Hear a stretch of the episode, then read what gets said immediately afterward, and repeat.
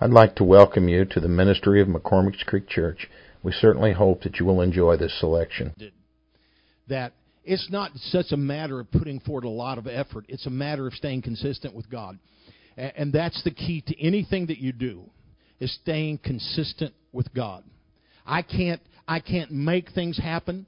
I cannot get myself across the, the Jordan River by my own strength. I can't get in and acclaim the promises of God on my own strength. I can't stand and will it to happen. I can't stand and wish it to happen. I can't stand and, and stomp my feet and say, why isn't it happening? I have got to trust God to get me there and recognize the open doors and the ways to get there. That's what we, where we make our mistakes. God opens the door and we simply do not pass through that door. In this case, it's a matter of, uh, you know, God has got the, maybe the river's running at flood right now, but do we trust God that we can get right in the middle of it and get across? And that's how we have to live. And so tonight, tonight I just want to talk a little bit about revival. That was a group of American Indians uh, that gathered together for uh, to pray, and they wanted revival. They wanted they wanted a change. They wanted revival. And after several weeks, a stranger asked the chief, he said, Have you had a revival? And the chief said, Big wind. He answered, Much dust, but no rain. Now that's a lot like the churches of our day. We get big winds, a little bit of dust, but we don't get the rain. And you know, we've had promises. We've had preachers here. We've had people that say we're going to have it. Just recently that's happened. That doesn't mean, just simply because it doesn't happen within a week or doesn't happen within a month, that does not mean that it's not going to happen. You know, the thing is that we get a, we get a big wind and we get a, a little bit of dust stirred up and we think that's it and the rain doesn't fall, so we just quit because that is the devil's business to get something or get us to think it's happening right then and it doesn't. We get discouraged and we quit praying. We get discouraged and we quit, we, we quit preaching. We get discouraged and we quit hoping. We get discouraged and we quit fasting. But you see, God is not one of those that's going to let us down on His promises. If God said He will do it, He will do it. It'll be in a time that God wants to do it. And we as a church have got to expect it. We got to worship for it. We got to believe it. And we got to know that God is going to do it. I'll give Him a hand.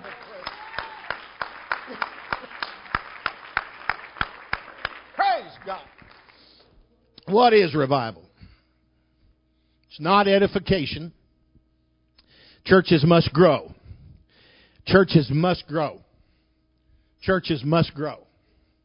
When you say growth, and I, am sorry, you know, anybody that's that's moved here from another church, Lord bless you. And I, and I, not that I don't appreciate you, but everybody here should know that what growth is is new people, unsaved people. You can have a church, this, this side could completely fill up tomorrow with people from a church. I do not count that as revival. The middle part could fill up along with that. The other part could fill up. I do not count that as revival. Revival is brand new people being saved. And all the headache that goes along with getting new people saved and dealing with them. And teaching them. That's the part we need to love. That's the part we need to love. We need to want that more than anything else. To see someone that comes in out of sin and comes into the light of Jesus Christ and has an understanding and begins to live right and to live holy and believe God for everything that He has said He would do. That's what we want to see. I'd rather have one person come in and have that happen than to have a dozen people that already know the truth. Why? Because that is revival. That is revival. And if churches don't grow in grace, they grovel in disgrace. When growth ceases, disintegration commences. And many churches don't grow, glow, or nor do they go. You hearing me? They don't grow, they don't glow or go. You give me all of them. We need to go, we need to glow, and we need to grow. We need to have it all. Because McCormick's Creek Church is not a church that's going to sit by and let everybody go to hell around them just because we get tired and we go weary of it. We're going to push, we're going to pray, we're going to believe, and we're going to plant the seed that needs to be planted. God, come on. Praise God. Churches like that remind me of a toy car. A boy received his birthday gift. he he really got a big kick in winding it up and watching it go. One day after winding it up, he didn't go. Uh, it didn't go, so he came running to his father. He cried, Dad, he said, the go's broke. The go's broke. We don't want the go to be broke. We don't want the go to be broke. and it shouldn't be in this church. So what is revival? It's not evangelism. Revival and evangelism aren't synonymous. Last week a man was pulled out of a pond. I just read this uh, in, in, in this county. Maybe it's been a little longer than a week, some, maybe a month ago. He'd been missing for, for days, and when they pulled him out of the water and they saw that he was dead, they didn't revive him. They buried him. But when there's life, however faint, they work fervently to revive him. Everyone everywhere is by nature dead in trespasses and sins. Every one of us needs regeneration. But after regeneration comes, listen to me, reviving. When we are revived, there will be the edifying and the evangelizing. That's what has how it follows up. When we are revived, we've been revived. We revived here a few months ago. We had just got a little bit complacent in what we're doing. We got busy. We had distractions. I told my wife after she he broke her broke her wrist. I said, I I, I don't know. I said this, this I said this morning. I said this Sunday morning. It's been one thing after the other. I said people have been hurt. You know, they're uh, you know that just financial problems. I said here about three or four months ago we went through all this. You know, where God was blessing everybody, but the people were giving. They knew what to do for the time. And you know, after a while we just kind of sit back and say we got it. We've arrived. We've managed to bring all that money in. We're in good shape. But you see, that's not quite we don't stop there. We don't stop there because I don't want to stop the blessings from God flowing into my life. I don't want to stop the blessings of God flowing into this church. I don't quit giving. I don't quit praying. I don't quit fasting just because I've arrived at a certain place. I keep going until we see the revival break out that God has promised us. We keep doing it because God said that's what I want you to do. What moves God? What moves God is prayer. What moves God is fasting. What moves God is dedication to Him. Oh, we don't understand it. You're not there. You're not with me. You're in the wrong place. Called Baptist Church. I'm going to go down and preach there. I'll get more result. This is Wednesday, Brother Roberts. Don't you know I'm tired? I got up at 6 a.m. this morning. Oh, God bless you. I haven't slept in three or four nights. That's the reason I'm the way I am right now. I've been on a, a watching. That's what watching means. Watch and fast and pray. That means you don't sleep, you fast, and you pray. So I've been watching. Well, you've been watching. I've been watching my wife groan with all that pain that she's having, and I stay up all night and pray for her. That's exactly the truth. And you know what? God answers that prayer. And he answers it, and then she goes and does something, messes it up again. I have to do it all over again. what is revival? It's the working of the Lord. It's written in Isaiah 57:15, "Thus saith the high and the lofty one, who inhabiteth eternity, whose name is holy. I will dwell to revive a revival is the work of God, not the assembly. It's the product of God, not man. Revival is the reviver in action. Are you with me? What is revival? It's the working of the Lord in the hearts of His children. Going back to Isaiah 57:15, we read, "I dwell with Him to revive the heart of the contrite ones." Uh, Charles Finney, the great revivalist, attended a church and sang in the choir before he had been born again. One night at prayer meeting, a member asked, Would you like for us to pray for you? And he answered, let's read this in his book. He said, No, he answered. Why not? Because he said, It would do no good. I have been with you for many months. You have prayed for a revival and it's never come. That's how he saw things. And that's not a bad way to be, actually.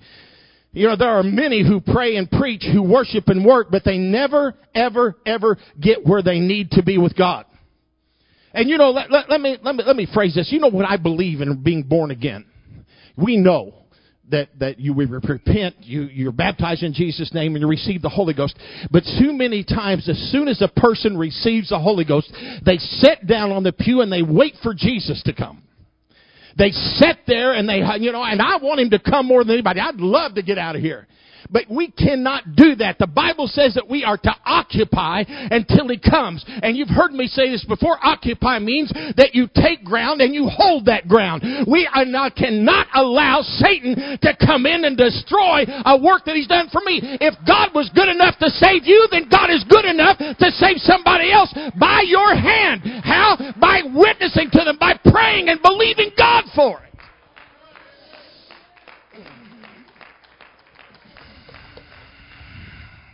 It's not the president, not the politician, not the minister or the missionary, not the church or the club, it's the Lord. The psalmist prayed, Wilt thou not revive us again? The prophet prayed, O Lord, revive thy work. Has anything, anything loathsome ever come from the Lord? Has God ever sent something on you that was bad? I think He allows some bad things occasionally to come through the devil. He just simply lets him go to, to, to, test our faith. But has God ever done anything bad to you? No. He's never has and he never will do anything bad. Will God ever take your, your place uh, or give your place to someone else? No. God will never do that because God has a, he, you're a special in the eyes of the Lord. You are a precious thing according to the, to the, the prophet. He said that precious in the sight of the Lord is the death of his saints. You're precious. The word precious means that there is nothing that can take your place place. You are precious in His sight. So when something that precious, something that valuable, something that is diamond like, if you would, if God has given you that and you're that special, then why can't we do something for the kingdom of God to somehow give Him just a little bit back of what He's done for me? And stop worrying about the things in this world that keep bothering you and stopping you from being what you need to be. Just make a point and say, hey, I'm going to do everything I can for the kingdom of God. I'm going to do as much as I possibly can.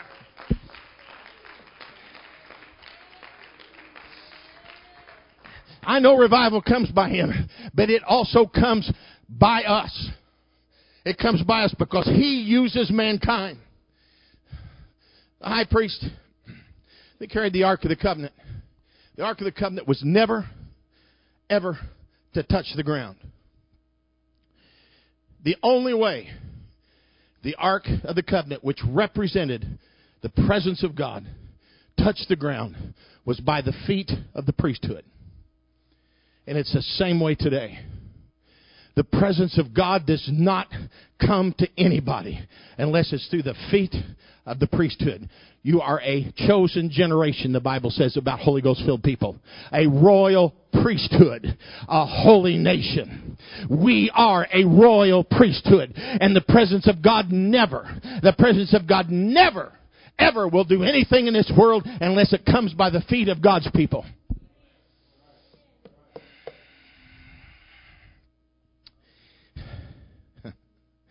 Maybe it's because of impaired impressions or faulty fancies or, or erroneous experiences. But most people have been living in a low grade churchianity. And they've been living that way so long that when fresh air of high grade Christianity strikes them, it startles them. I've seen that here. I've seen people who have lived, and we have a a great service, a great move of God. You could tell people were fasting and they were praying and had a great move of God going on. And I've seen people who had lived in churchianity for all their life, as long as I knew them anyway. And you could see the presence of God hit them. All of a sudden, it was because somebody else prayed it down. And it hit those people. And they began to move or cry or something because high grade presence of God had moved in. You see, you're used to that low grade stuff. 15, 10% ethanol is going to go up to 15. You've had ethanol in your gas mixture. You put that stuff in my boat motor, it'll burn it up. And when it gets up to 15%, I'm done. It won't work. And you see, we've had that low grade stuff working through us. You're saying God's low grade? No. I'm saying what you let in is low grade. Right next to the pump of low grade is a pump of high grade. When you come into the church, you have an opportunity to plug into something that is high grade if you want it bad enough. You see, you watch everybody else get the high grade moving and you just kind of sit back. But God help us to make a decision tonight that says, I'm not going to let the high grade go away anymore. When it hits, I'm going to be a part of it. When it moves in the service, I'm going to respond to it. I'll give him another hand clap.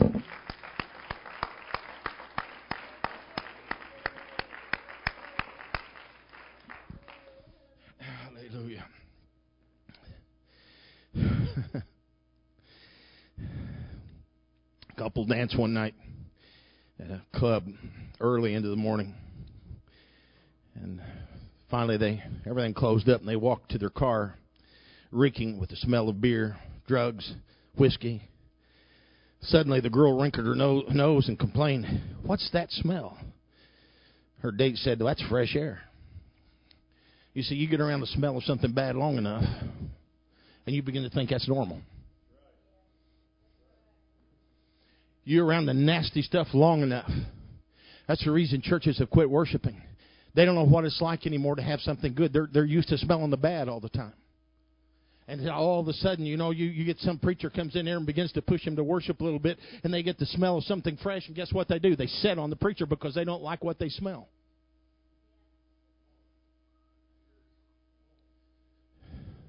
God help us to like the smell of something good in this place. God help us to like the smell of something good. We need to worship God until He comes down and begins to inhabit those praises. And those praises will only be inhabited if we got a group of people who are willing to get out and do it. Thank God for the people that come down here in the front and praise. And if you look at them, you think they're ignorant because you're smelling something bad and you're used to it. Ooh, that's good preaching. Why don't you say it? Wednesday night, you're not supposed to say things like that. I'm sorry, I can't help it. mm, mm.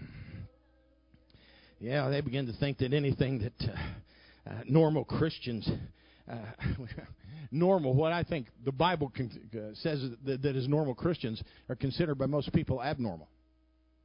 They, they consider that. The word good in the Old English word for God, or for God, God is the good one. As the sun can't darken, so God can't do anything but good. This is what it means. Since God is the source of revival, nothing but good can come from a revival.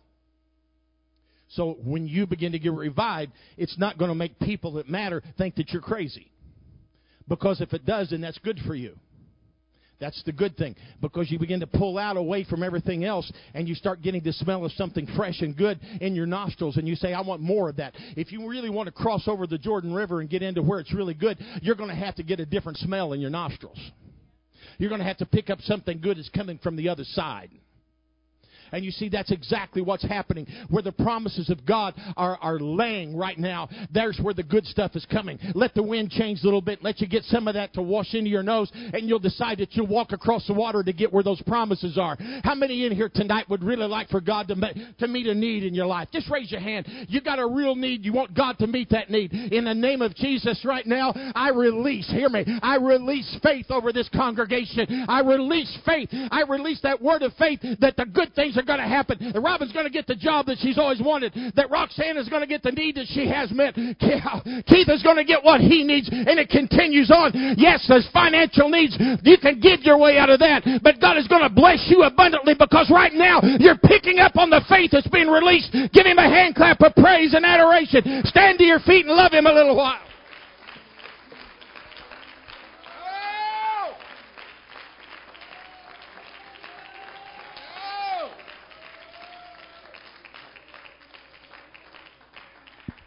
Me tell you, let, let, let me talk to you a minute. I, I, you know, you're going to come back here on Sunday, and the folks that are here tonight, you're going to have something good. Something good is going to be placed in your spirit. Something out of the ordinary. You're not going to, you're going to see things, you're not going to smell things, you're not going to hear things the way you normally did. Some of you are right on the, the edge of it anyway, but you're going to cross on over, and everything's going to be different. You're going to walk down here, and you're going to begin to praise and worship God. You're going to see the angels of the Lord as they stand in the perimeters. I've seen these angels.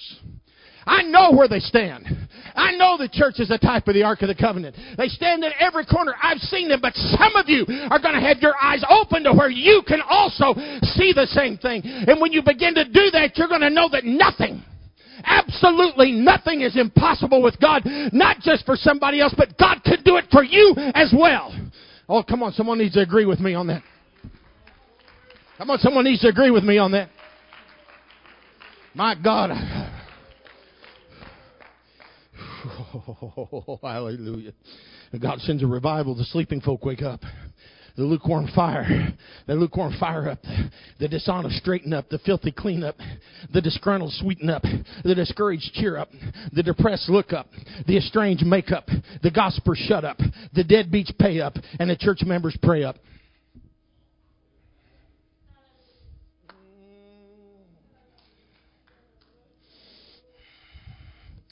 Psalmist prayed, Will thou revive us?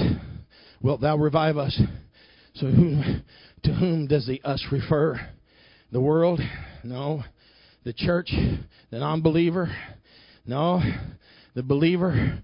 Our Lord said in Second Chronicles seven fourteen, "If my people, which are called by my name, there are just two groups, two groups of people: the Lord's people and the devil's people. There's no other in between. You're either God's or you belong to the devil. There's no gray area when it comes to this. Absolutely not. You can't stand on the periphery and say, well, I'm just going to jump into the church when I hear the trumpet sound. Not going to work. It's not going to happen. So there's this those two groups. And, and are you numbered? Let me ask you, are you numbered among the Lord's people? Do you know that you're numbered along the, among the Lord's people? Uh, our Lord continued, He said, if my people which are called by my name, if you claim to be a Christian, then you're called by the name of the one you took in water baptism. Jesus' name.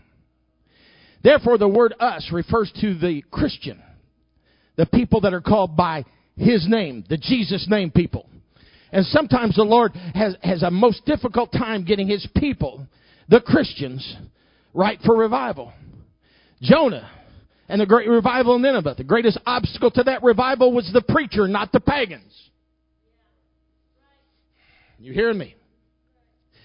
It was not the politicians or the prostitutes, the gamblers or the graft ridden police, the bad businessmen or the corrupt citizens. It was the pious preacher named Jonah. When Jonah got right with God, there was a country-wide revival. Can it be that, that like, that you, like Jonah, are an obstacle to revival in your home, your church, or your city? Can it be me? Can it be any one of you? You see, I think sometimes we need to take a real good, honest look, and it starts here on this pulpit. Is that what I want? You know, when we we get everything else in front, soul winning, then we are wrong. And you don't know, you know, if you've been around me any time, you know how I feel about this if, if we do not allow, if we, if we take what God has given us, our talents, and we bury them in the ground, we're going to be cast out into outer darkness where there's weeping, wailing, and gnashing of teeth. That's going to hell. We have to make what we have. We have to make more out of it. That's what that's talking about. I have to take, God has invested His Spirit in me. I should take my, uh, of that. And the Bible says that, you know, we can lay hands on people and they're going to speak with new tongues. That's what I've always believed. That's the reason God has always dealt with me that way. I've always believed in my heart, God told me that if I can lay hands on people, that what I've got in here will, will get to them. I know that's the case. And it's always worked. And here just recently, it's not worked for me like it used to. So I began to take good hard looks at me. I'm talking about me now. And if those of you think, oh, that preacher just preach about himself, well, I'm so bad. I'm giving you the bad part of me. Is that okay? See, I, I, I can't do this this way. I can't. If I can't see God doing what God wants to do in, in, in a church, then I'm, I'm in the wrong business. I'm going to go down here to Chevrolet and get me a, sell cars. You give me a job? Okay, okay. I'm going to go down and sell cars. You know, because I can shine that car up, make it look good, and sell it. Right? Doesn't matter if it runs right or not, but just make it look good, make it, you know. That good. Maybe we need to polish up the church. I'm not talking about the walls, I'm talking about us. Maybe we need to polish us up a little bit.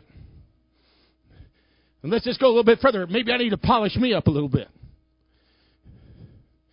Remember, one of the things that sticks with me the most when I first started pastoring, as I said, I was I was a Merrill Cornwell fan, and he, I was always listening to his tapes, his home Bible study tapes, and he said in one of one of, it was a preaching tape, but he said he said this. He said, if I'm not baptized and people are not getting the Holy Ghost, he said, I start getting mad and kicking the Bible stand and doing all kinds of stuff. And he said, he said, then the people start getting busy. So maybe I need to kick the Bible stand. You know, because this is what we're about. I am so, I am so weary, and I'm not talking about any of our preachers here, but I just I hear it all the time. Preachers, all they worry about is how polished they can have a message. How good I, I want to preach like Lee Stoneking or Arnold or, or one of these others. You know what really matters is what's down here at the end of your message. What matters. And we get together, and I know the Bible says iron sharpeneth iron. I know, folks, you know, you're not going to tell me a whole lot of scriptures I don't know about. I know that that's good and all of it, but you know, what we need to do is take some of that iron and go out there and work on some of these people that don't know anything about it. Instead of getting together and talking about this message and that message, we need to be out there winning souls.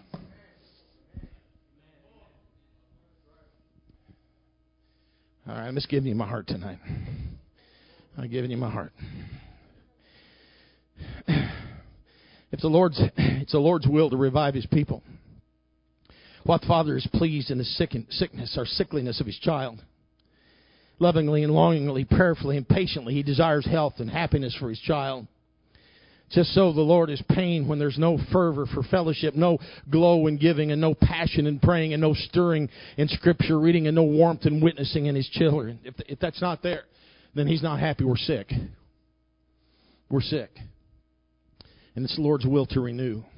And he wants to renew his presence. Revival is an individual matter. He deals with his people one at a time. That's why we hear him saying in Revelations 3:20, "Behold, I stand." The anybody wants to ever ask you the question of where are we now in the Bible? This is where we are. In Revelations 3:20, he says, "Behold, I stand at the door and knock. If any man hear my voice and open the door, I will come into him and I will sup with him and he with me." It's true that we we use this verse with the Lord at the at the door of the unsaved, but this is also true of the Lord knocking at the door of the saved. That's knocking at the door of the saved as well. It's the Christian who hinders revival by keeping the Lord Jesus outside the church door. And there are some churches who have everything and everyone but the Lord. And, and our Lord isn't waiting for a committee or the congregation to open the door. He's waiting for one Christian one person, one person can open the door and things can absolutely go haywire in this place. And I'm not talking about bad haywire. I'm talking about good haywire. I'm talking about when people, and we've had it here before when we were really where we used to be and we've had people stop by and pull in. I've had people that have talked to me later and said that they pulled in. Maybe we didn't have it quite together, but they pulled in to the parking lot and they wanted to come in, but they didn't quite get themselves to open the door and come in. Maybe if we'd been just a little bit hotter, if you would, just a little bit louder, if you would, just a little bit more fervent, if you would, then maybe they would have come in. But uh, you know, it makes me feel good that they pulled in the parking lot.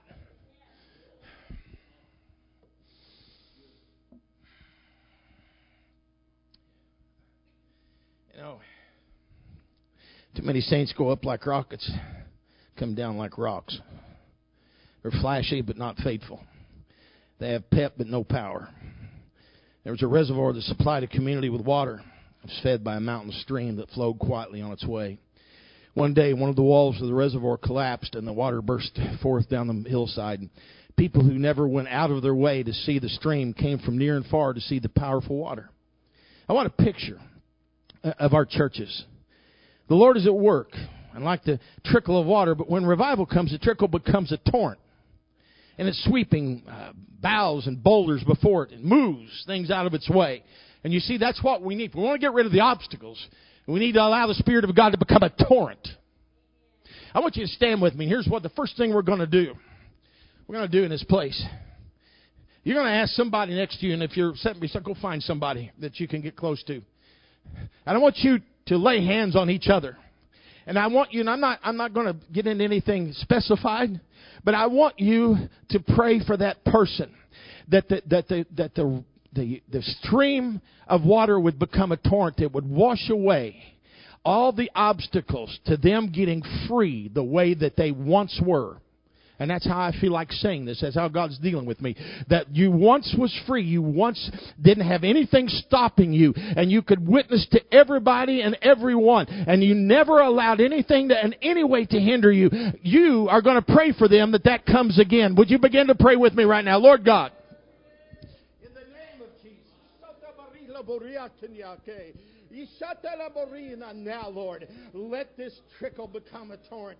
God, I pray every obstacle, every hindrance, God, his body, his health, everything, God, would be removed. He is going to be the man for this church, and when he does, God, you have got to move through him in a greater way than you've ever done through me. God, you're going to because he's able, he's willing, he wants it. Let it happen now, God.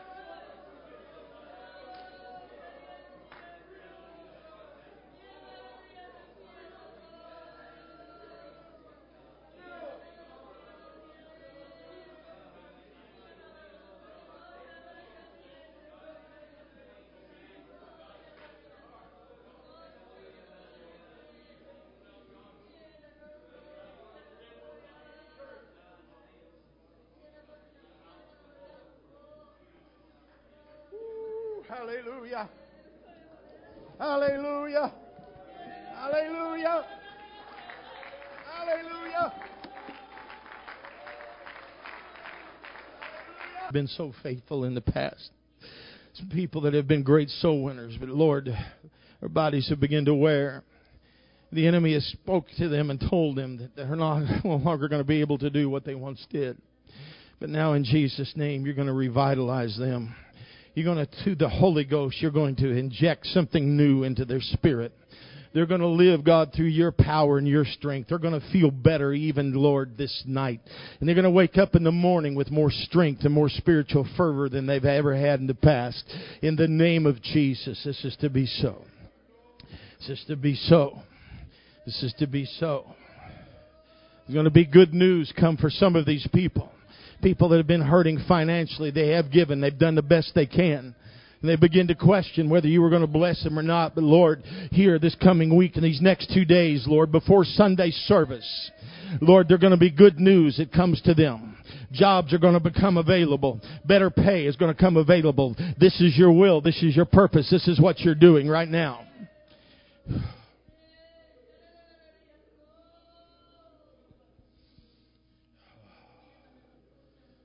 Po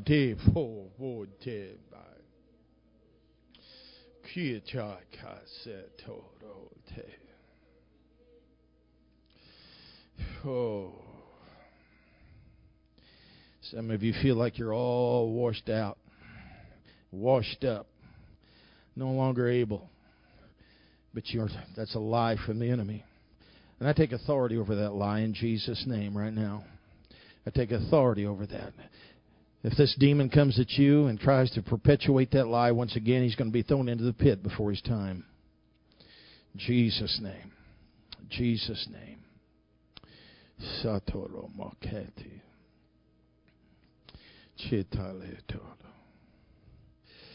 Somebody in here is worried about how they will be viewed.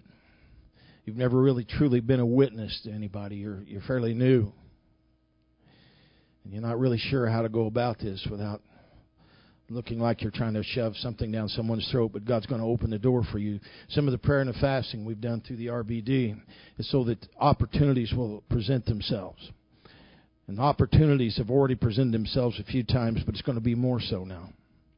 There's going to be some people who've never had that opportunity that someone's going to be parked, camped right in front of them and ask what this is all about. Brother Manley talked talked to me about someone he's uh, uh, state police that he's been riding with and began to ask him what apostolic was. Those are the opportunities that's going to present themselves to more and more people. It's not just a matter of you telling them, they're going to ask. They're going to want to know. They're going to know. They're going to know, and you're going to give them the truth, and the truth can and will set them free. Believe it. Jesus' name. Jesus' name. Anybody want to give me a witness to what I just said? Give me a witness. All right. Mouth two, three witnesses, let every word be established. And we're believing it now. Jesus' name. You can go home if you want to. If you want to pray, pray. I'm just going to lay this down because I'm done. Nothing worse than belaboring a point when you're done. God bless you.